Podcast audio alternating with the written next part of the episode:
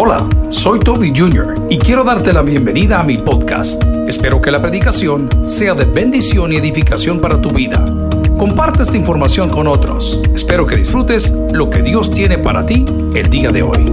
Que Dios te bendiga. Una de las cosas preciosas cuando Dios llega a la vida del hombre es que no solamente toca su corazón, sino que llena su alma.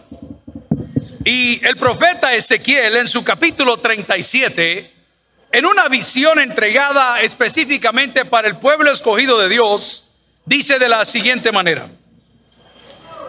La mano de Jehová vino sobre mí y me llevó el espíritu de Jehová y me puso en medio de un valle que estaba lleno de huesos. Y me hizo pasar cerca de ellos en todo derredor y aquí que eran muchísimos sobre la faz del campo. Y por cierto, estaban secos en gran manera. Amigos y hermanos, todo hombre y toda criatura que está lejos de Dios se seca porque Cristo es el agua de vida. Y dice la palabra del Señor que todo aquel que bebe del agua de vida no tendrá dos cosas, ni hambre ni sed jamás. ¿Alguien recibe esa palabra el día de hoy?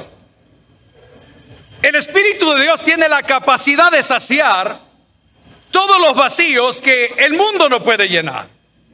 Y el primer vacío que nosotros tenemos desde el día de nuestro nacimiento es ese vacío de tener comunión con aquel que nos amó en toda manera. Aquel hombre que nos acepta tal y como nosotros somos y nos llena de oportunidades de tal forma que el día de hoy nos hemos reencontrado con nuestro Señor Jesucristo, en quien tenemos vida y vida en abundancia.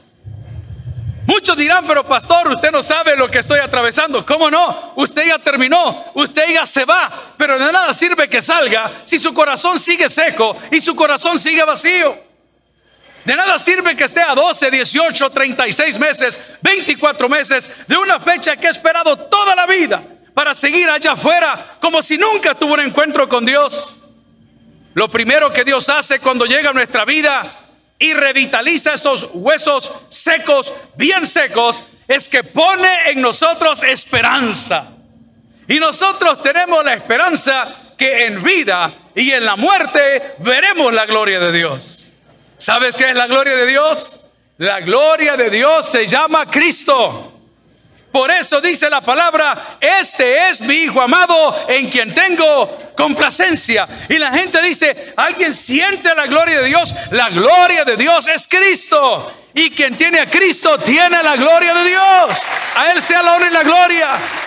Ahora, ¿cómo puedo sentir la gloria de Dios? Es cuando tengo una conducta afín, igual, similar a la de Cristo. Cuando yo me comporto de esa manera, cuando vivo de esa manera, la gloria de Dios se manifiesta en mí. No se trata de cómo vino el supervisor, no se trata de cómo está el compañero, se trata que yo estoy en la gloria de Dios. Y cuando yo estoy en Cristo, soy una nueva criatura. Y cuando soy una nueva criatura, las cosas viejas pasaron. Y cuando las cosas viejas pasaron, atención, este el mensaje, todas son hechas nuevas. En pocas palabras, usted va a dejar aquí su viejo hombre. Y cuando pase por esa comunión y por esa puerta, usted va a tener no solamente su libertad, sino que su nombre estará inscrito en el reino de los cielos, como la palabra lo dice. Por eso dice el apóstol, porque no me avergüenzo del Evangelio, porque es poder de Dios para salvación. El propósito de Dios no es darte de regreso tu vida, el propósito de Dios es darte por medio de Cristo la vida eterna. La pregunta que tengo el día de hoy es si habrá alguien que desea salir del valle de los huesos secos, bien secos, que narra Ezequiel. Mucho se ha predicado del valle, pero quiero decirte dos cosas. Esto fue escrito en un contexto judío. Y no hay nada más sagrado para ellos que el sepulcro. Voy a hacer algunas anotaciones o referencias de cuán sagrado era el sepulcro. ¿Cuántos de nosotros se recuerdan que hubo un hombre muy rico que cuando supo que Jesús había muerto, fue y dio un sepulcro que nunca había sido usado? Eso era carísimo. ¿Cuántos recuerdan aquella mujer que estaba escuchando el mensaje de Jesús en su casa y agarró un perfume de alabastro y lo derramó sobre sus pies que se preparaba para la sepultura? Era muy importante. Ahora bien, el Valle de los Huesos Secos me dice varias cosas. La primera, la gente que estaba ahí había sido profanada. Los buitres habían estado comiéndose sus carnes. Sus tumbas no habían ni siquiera existido. No tenían ningún tipo de derecho, ni mucho menos de esperanza. Usted sabe que esta semana en Egipto, curiosamente, en la fiesta del Pesaj de los judíos, hubo un desfile que han pasado paseando a todos los faraones milenarios los faraones, las cosas que están, las momias enterradas que van para un museo, hicieron un desfile increíble en el mismo tiempo del pesaje. Solo quiero que pegue las cosas. El pesaje es la Pascua, cuando fue la muerte de los primogénitos, cuando comieron el cordero, cuando pusieron el dintel. Ojo, y los mismos que ahora están vivos en tierra santa, en tierra de Israel, escogida por Dios, con 68 años, salieron del lugar de los que están paseando aún sus muertos. Ponga atención al detalle. Porque dice la palabra que el que cree en Jesús, aunque esté muerto, vivirá. Gloria al Señor por ello. Entonces, en el valle de los huesos secos hay cosas importantes que no muchos notan. Y lo primero que no notamos es que para Dios no hay nada imposible. Yo sé que te van a marcar, yo sé que te van a señalar, yo sé que piensas que siempre vas a llevar esa carga. La palabra dice que el Espíritu de Dios ha hecho de ti una nueva criatura. Eso dice la palabra. Ahora te pregunto, ¿vas a vivir por lo que dice la sociedad o vas a vivir por lo que dice Dios de ti? Amigo y hermano, la sociedad no puede limitar el amor de Dios porque el amor de Dios está en este lugar. Lo decían las alabanzas nuestro salmista. ¿Cuántos sienten la presencia de Dios? La presencia de Dios está en tu vida desde el día que abriste tu corazón y desde ese día está sacándote Dios día a día del valle de los huesos secos que fueron profanados, que no fueron enterrados, pero Dios ha hecho de ti una nueva criatura. La pregunta de esta mañana es, ¿cuántos quieren salir del valle de los huesos secos? El Señor no solamente pondrá oportunidad, el Señor pondrá en ti, escucha bien, su espíritu. Y donde esté el Espíritu de Dios, ahí hay libertad. ¿Alguien recibe esa palabra el día de hoy? Amigos y hermanos, ni las rejas, ni la distancia, ni el pecado, ni lo más oscuro, ni lo más grande, ni lo más chico, ni lo más poderoso, ni lo más adinerado, ni lo no adinerado, te puede separar de algo que es exclusivo. Y lo que es exclusivo es el amor de Dios para cada uno de nosotros. Amigo y hermano, este es el día de tu resurrección. Este es el día de tu vivificación. Este es el día de tu reencuentro con Dios. Pero eso no lo podemos hacer los pastores. Eso no lo pueden hacer los líderes de las iglesias. Eso lo hace exclusivamente el Espíritu de Dios. La palabra del Señor decía en Hechos de los Apóstoles, y recibiréis poder cuando haya venido sobre vosotros el Espíritu Santo. Y aquí viene el primer regalo, y me seréis testigos. El primero que va a experimentar un milagro eres tú. ¿Por qué? Porque Dios está en ti. ¿Y cuál es el milagro? No que vas a convertir las piedras en pan. No, va a cambiar tu actitud, va a cambiar tu vocabulario, van a cambiar tus prioridades, van a cambiar tus amistades, van a cambiar tus pensamientos, van a cambiar las intenciones de tu corazón. ¿Y por qué, pastor? Porque ya no vivo yo, mas Cristo vive en mí. Amigo y hermano, el día de hoy tú puedes ser vivificado y echado fuera o sacado fuera del valle de los huesos secos. Dios nos da tal oportunidad que su palabra dice que todo aquel que confiesa sus pecados y se aparta, ¿qué alcanza? Misericordia. Misericordia. Amigos y hermanos, tenemos que estar preparados para nuestra nueva etapa de vida. Tenemos que estar preparados para ese reencuentro con una realidad que muchos tenemos años de no ver. Yo les digo una cosa, no sé qué es más seguro, si vivir aquí dentro del lugar donde estamos hoy o vivir con una pseudo libertad donde nosotros circulamos todos los días. Aquí por lo menos sé que el rancho me lo van a dar en la mañana, me lo van a dar al mediodía y me lo van a dar en la noche. Allá afuera, el que no trabaja no se harta, mi hermano. Así de fácil se lo digo. Aquí no hay que andar con vuelta. Aquí yo sé que por lo menos voy a tener una colchoneta donde dormir y un techo sobre mi cabeza. Pero allá afuera, la vida, los vicios, las malas amistades les han arrebatado la esperanza a muchas personas. Este día yo tengo gratitud en mi corazón porque el poder de Dios está con cada uno de nosotros. Porque su Espíritu está con cada uno de nosotros. ¿Y qué pretende el Espíritu de Dios? Gloria a Cristo. Lo que pretende el Espíritu de Dios es que salgamos, no uno, todos, todos del valle de los huesos secos. No dejemos a nadie atrás. No dejemos a nadie frustrado. La gente nos dirá el día de hoy, ¿cómo puedo yo colaborar en este proceso? Sea un testigo fiel. Sea un testigo fiel. Hable las maravillas de Dios. Comparta las maravillas de Dios. Invoque las maravillas de Dios. Declare las maravillas de Dios para que aquellos que no creen sean ganados por medio de nuestro testimonio. La única Biblia que todos ellos leen es nuestro testimonio. La única Biblia en la cual van a poner sus ojos es nuestro testimonio. Y dirá, pero pastor, las cosas están duras. Estuvieron peores para Cristo y nunca negó lo que Dios tenía para él. Estuvieron peores para muchos de los apóstoles y nunca se retractaron de tal manera que cuando Jesús muere, los apóstoles se van diversos, dispersos, perdón, pero de repente cuando reaparece Jesús camino a Maús y le dice, hey, aquí voy adelante de ustedes, ¿sabe qué sucedió? Todos retomaron su llamado. ¿Sabe que fue uno de ellos? El que lo había negado tres veces. Su nombre era Pedro. Algo sucedió. El Jesús resucitado lo reivindica y lo pone de nuevo en su ministerio porque la palabra tiene como cualidad o característica que a quien Dios llama, también lo envía. A ver, dígalo conmigo, a quien Dios llama, también lo envía. No me deje atrás a nadie. Yo sé que habemos muchos débiles en la fe. Esta semana, después de Semana Santa, hubo actividad en la iglesia donde yo predico toda la semana. Y tuvimos invitados y actividades y, evangelismo y rutas de evangelización. La gente estaba cansada, el equipo estaba cansado. Después de mi prédica a las once y media, doce del mediodía, estaba en la casa ordenando las cosas mías, que haceres propios, personales, en la casa. Y de repente puse la televisión, siempre estoy monitoreando pastores de otras iglesias, mi alimento de otros pastores, porque la palabra dice, escuchadlo todo y retened lo bueno. Yo sé que a usted le gusta la tortilla con queso, le gustan los frijoles amelcochados, pero también hay que comer pan francés, también hay que tomarse un cafecito. Hay, hay que escucharlo todo, no solo una dieta lo que me gusta, la profecía, no, es un todo.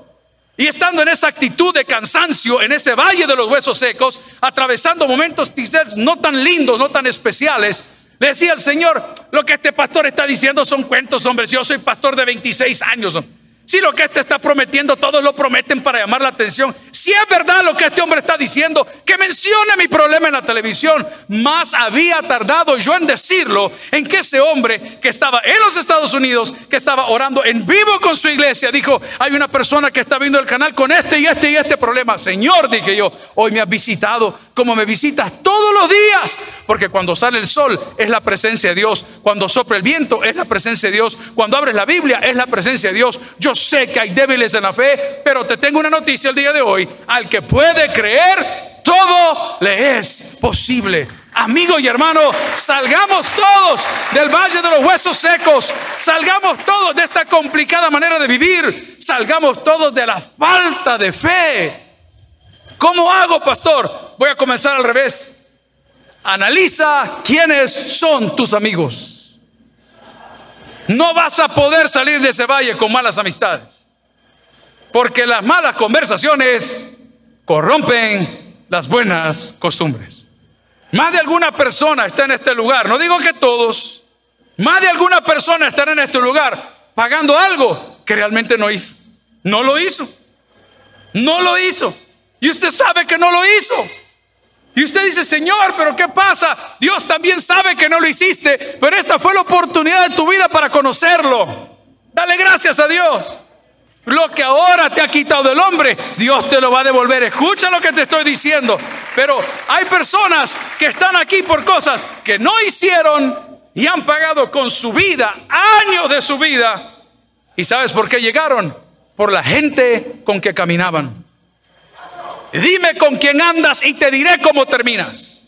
Aún en el mundo de la fe, Aún en el mundo del cristianismo, nosotros debemos de cuidarnos de las personas de las cuales nos rodeamos, porque hay personas que no se alimentan de la palabra, pero siempre quieren comer. Hay personas que no se alimentan de la oración, pero siempre quieren comer. Hay personas que no tienen comunión con Dios, pero siempre quieren comer. Entonces, ¿qué sucede?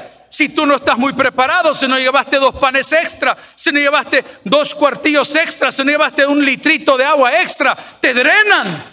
Te drenan porque todo el día están. ¿Y vos qué pensás? ¿Y vos qué pensás? ¿Y ¿Por qué no le pregunta al Señor? Había una alabanza maravillosa en los años clásicos del Evangelio en El Salvador que decía, si te sientes débil y abatido, dilo a Cristo. Si te sientes débil y confundido, dilo a Cristo. Él es tu amigo más fiel. Si quieres salir del valle de sombra de muerte y tener la oportunidad y tener un reencuentro y tener ese despertar o esa palabra tan vituperada, ese avivamiento en tu corazón, primero tienes que conocer a Dios. Tienes que saber cuáles son sus promesas. Tienes que recibir a su Espíritu Santo el día que tengas tu conversión. Tienes que caminar como Cristo caminaba, pero debo de decirte, para tener oportunidades, debes de cuidar a las personas que te rodean.